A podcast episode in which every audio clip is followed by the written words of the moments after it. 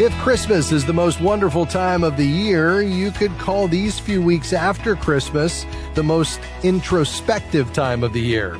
Hi, I'm Rob West. This is a time when we can resolve to live with greater faith and purpose, and this should include our investing. I'll talk about that today with Jason Meyer, and then it's on to your calls at 800 525 7000. That's 800 525 7000. This is Faith and Finance, biblical wisdom for your financial journey. Well, it's always great to have Jason Meyer on the program. He's the executive director of the Eventide Center for Faith and Investing, an educational initiative of Eventide Asset Management, and an underwriter of this program. Jason, great to have you back with us. Hey, good to be with you again, Rob. Thanks. Jason, in the spirit of the new year, I understand that you have a personal reflection and even a goal setting exercise for us today, which I'm excited about. Is that right? That's right. Uh, you know, one of the things I'm really thankful for is just new cycles of time in life that allow us fresh vision for our lives. And I think yeah. about uh, Lamentations says the mercies of the Lord are new every morning. And if they're new every morning, uh, how much more are they new with each new year that we're granted life? So I hope everybody's just filled with fresh hope and encouragement at the brand new mercies of God on offer today. Amen. All right. So why don't you dive in? What do you have for us? Yeah. So I'd like to take advantage of the new year for some personal assessment and goal setting. Now, I don't know if you've ever done one of these new year assessments, but if you have, you'll know that many of the tools out there kind of encourage us to break down our lives into different categories for reflection. So maybe a finances category, a faith or spirituality category, an area to think about our work goals, our family life, our health, etc. And breaking things down like this into separate categories can help us in isolating those parts of our lives for closer examination and reflection. But it can also create divisions between our faith and these other parts of our lives, which are not really separate. So, for example, we can assess our finances separate from our faith, which can lead us to miss of course, the ways in which financial decisions can have very real moral and spiritual dimensions to them, which I know is yeah. something that you talk a lot about uh, here on the program. Yes. Well, that's exactly right. So faith should really be the lens through which we consider all areas of our life. Would you agree? Absolutely. Yeah, that's exactly right. We need to have faith be the guide through this whole process. And um, in my world, which is investing, that's really where I want us to focus today but it's an area that is, I think, especially resistant to this kind of faith examination. Um, just to give you a, an example here, you know, if if we were to ask the typical person to kind of make a personal assessment of how they think their investing is going, I think most people's minds would go to really just questions like, am I saving enough for yeah. the future, for retirement? That's the question we're always hit with in education today. And I know we all probably feel behind and bad about that. And that's not a bad question, of course. It just, it can sometimes uh, fail to get us uh, beyond the superficial to really examining some of the hard issues that are there. Um, now, of course, it does, uh, investing does require diligence and sacrifice and planning. So there are some spiritual dimensions there, but I, hopefully you get my point. Sure. Now, I, I think even when we do bring the spiritual questions to bear on our investing, we can still stay at a very high level. So if I were to ask, how would you would do a spiritual assessment of your investing? You know, a lot of people there consider questions really about greed and just how much they've given themselves over to uh, kind of the distorted vision of retirement and the American dream and uh, living only for ourselves and things like that. And while that's also important really what I'm hoping for is that we can uh, press beyond that and to ask something even more fundamental about the very companies that we're supporting in our investing. Mm. Yeah, it's really helpful, Jason. And the good news is there are more opportunities than ever to allow your faith to be aligned with your investments, your deployment of capital. Isn't that right? Yeah, that's right. And there are many faith-guided, faith-based investments on offer today that can help us uh, on the back half of such an assessment. Well, after this break, we're going to dive into that and perhaps look at a better way to assess our investing that gets us deeper into the hard issues. Jason will actually unpack this process that you can apply to your own investing. We're joined by Jason Meyer, Executive Director of the Eventide Center for Faith and Investing, an educational initiative of Eventide Asset Management. Much more on faith and finance just around the corner. Stay with us. We'll be right back.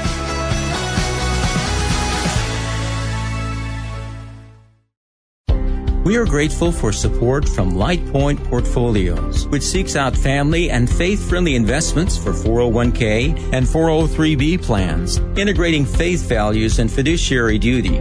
LightPoint Portfolios offers retirement plans for a variety of organizations such as businesses, nonprofits, and churches. And we're grateful for their sponsorship of the MoneyWise program. More information is available at lightpointportfolios.com. What if buying groceries, gas, or dining out could help change lives? With Christian Community Credit Union's cards that give to missions, you can help spread the gospel, combat human trafficking, and protect vulnerable children with every purchase at no cost to you. Apply for your card today. More information is available at joinchristiancommunity.com. That's joinchristiancommunity.com. The credit union is an underwriter of this ministry. Membership eligibility required.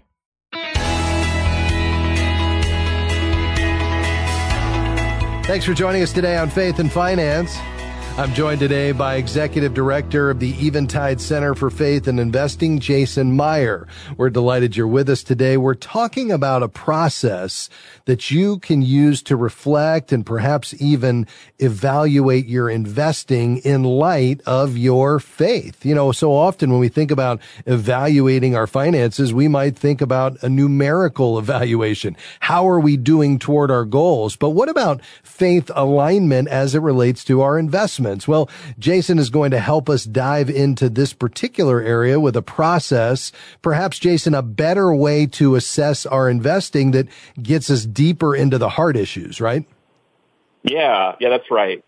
And what I want to share with you is actually an investing examination that came to me by a person named Ben Nicka, who's one of the contributing authors at the Eventide Center for Faith and Investing. I just really like his framework. And so here's the way uh, it goes. I'll, I'll describe it to you. At the end, I'll give you a link to a worksheet you can fill out. But it's very simple. It starts by first writing down all your investments. Your stock investments, bonds, cash, whatever you have, real estate, and the rough percentage that you have allocated to each. And then next to each of these categories to write down a sentence just detailing the rationale as to why you have that investment composition that you have there. Now, uh, just to give you a, uh, an illustration of this, I'm going to use Ben Nicka's responses that he gave me from a, a, prior year where he did this. So here, listen to his as you think about your own.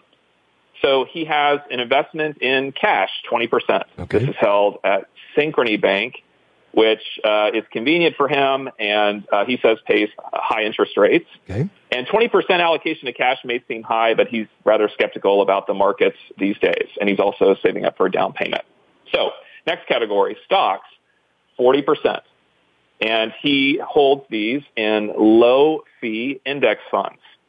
And the rationale here is in his, in his thinking that index funds have generally been shown uh, to outperform most active asset managers when you consider fees, and uh, they're recommended by people like Warren Buffett. Bonds, 20% held in mutual funds. This allocation is, again, perhaps a little high for Ben's age, but again, reflects his skepticism about the markets these days.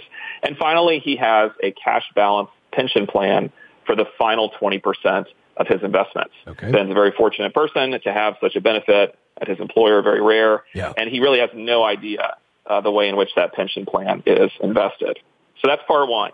Yeah, that's really helpful as a breakdown. Uh, what else can we glean from this, though? Yeah, you know, one of the things that I think you can see is just most of the time when we're thinking about our investing, the logic is pretty straightforward around just just our thoughts on the macro environment and the health of the economy and our own appetite for risk sure. and our need for a return.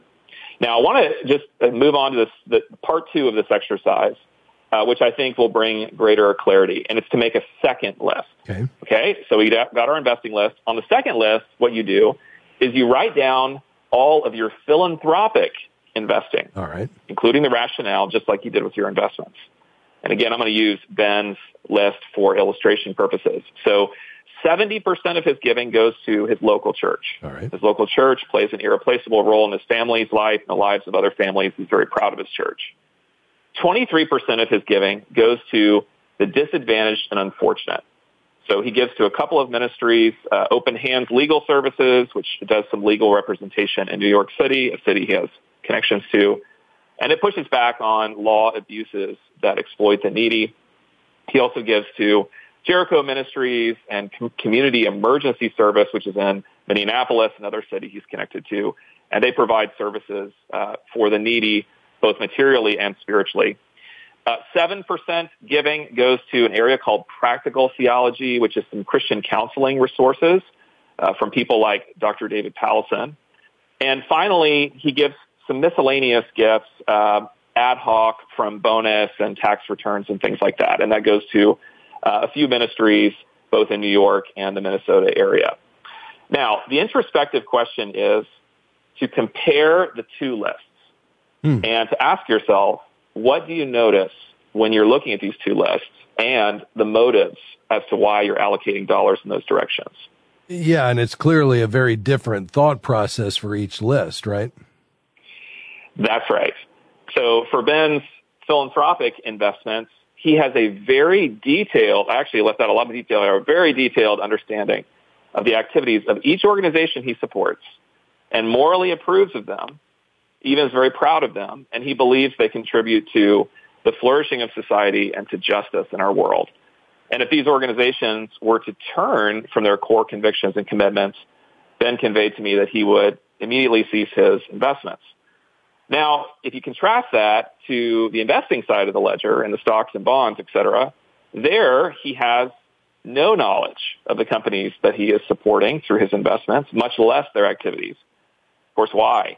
Uh, because he's using investment products, things like index funds, uh, which are a very uh, passive approach to investing. He's really handed over the responsibility of choosing those specific companies. And uh, he's really aligned with just the broader success of the market generally. Uh, ben notes that his approach to investing is also morally passive in that it entails uh, a kind of simple indifference to the moral quality of the, the work performed by the companies that he's investing in, the companies inside of the investments. So his investment strategy is really only about risk, return, convenience.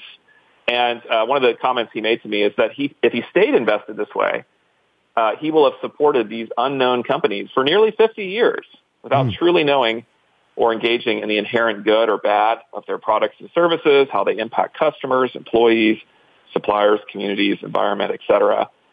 Now, Ben's investments here are pretty typical, I would say, in the sense that most of us really don't know what's going on inside of our investments.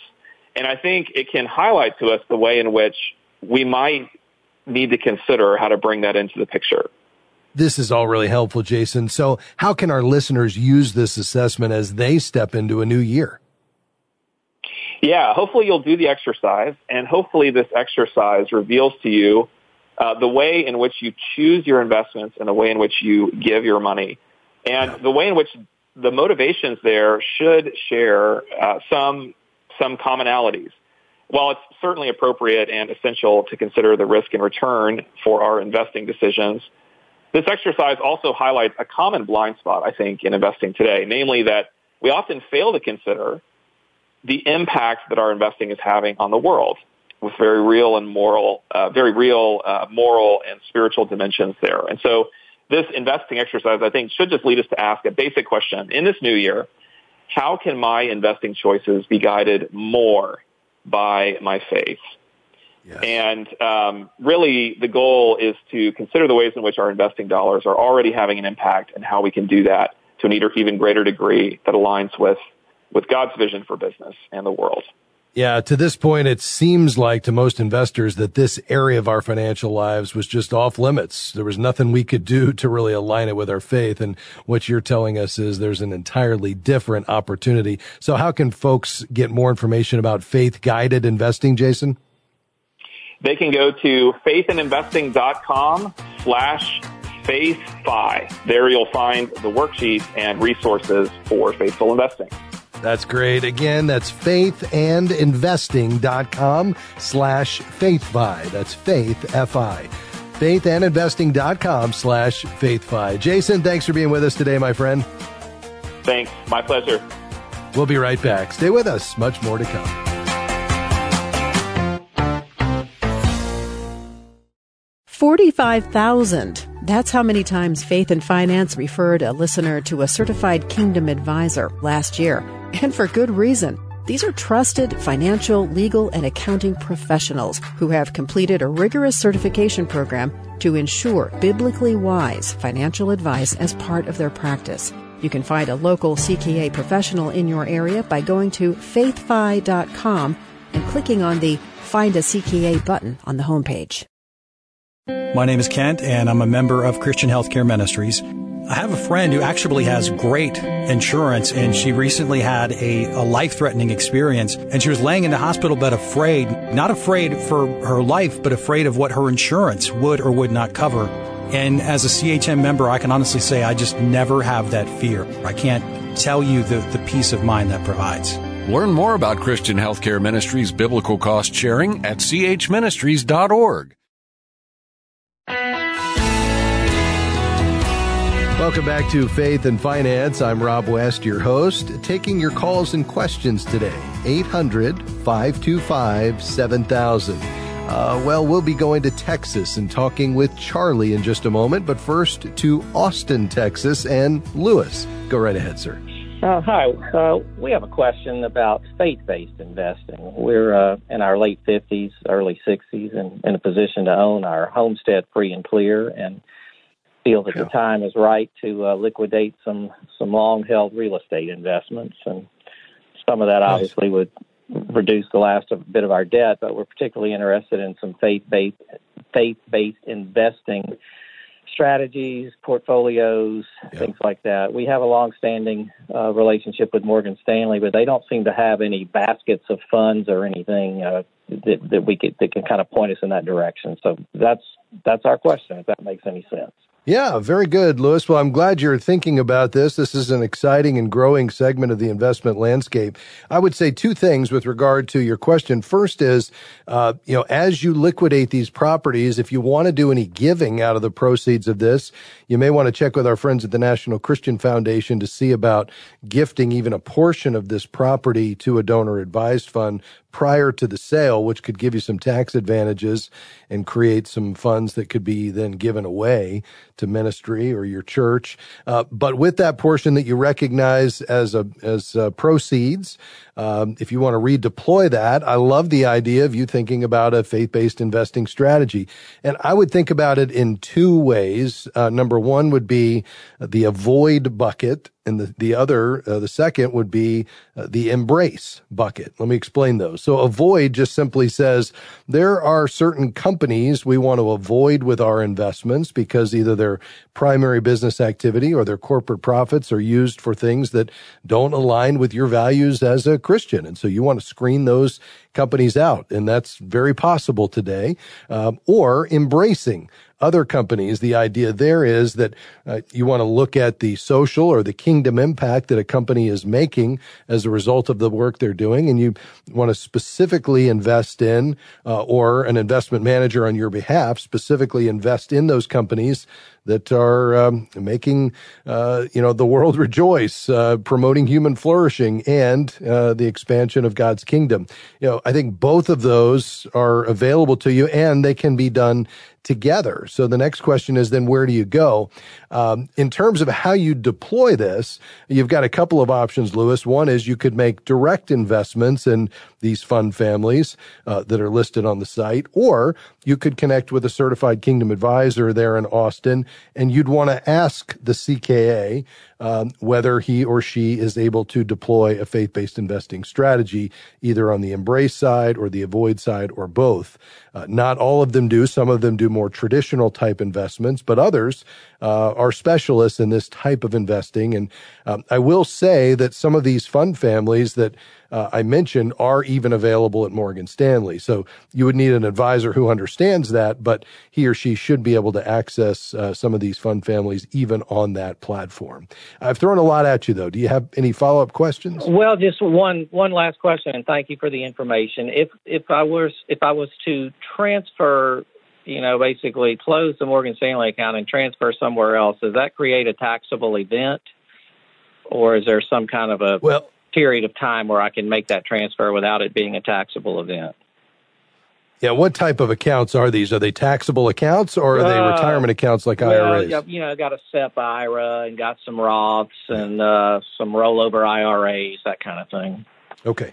So there would be no taxable event occurring inside those accounts because you could open a new Roth or a new SEP or a new traditional at another custodian, and then you would liquidate those investments that are currently held in those accounts at the existing custodian, but that doesn't generate any tax uh, because it's inside of a retirement vehicle until you take a withdrawal, and you're not going to. In this case, you would just simply liquidate the holdings, and then the assets would transfer from one IRA to another, which doesn't create a taxable event.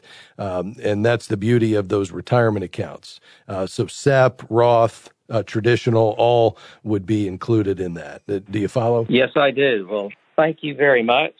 Okay. And I uh, appreciate the information. You're welcome. Happy to do it. Just go to faithfi.com, click learn, and then start reading up on it. And then connect with a certified kingdom advisor. And I think uh, you'll be headed in the right direction. And, you know, this is an area of the investment universe that I'm really excited about because we're seeing incredible flows as Christians are made aware that their values can be reflected in their investments, not just their planning and the decisions they're making with God's money, but their investments too.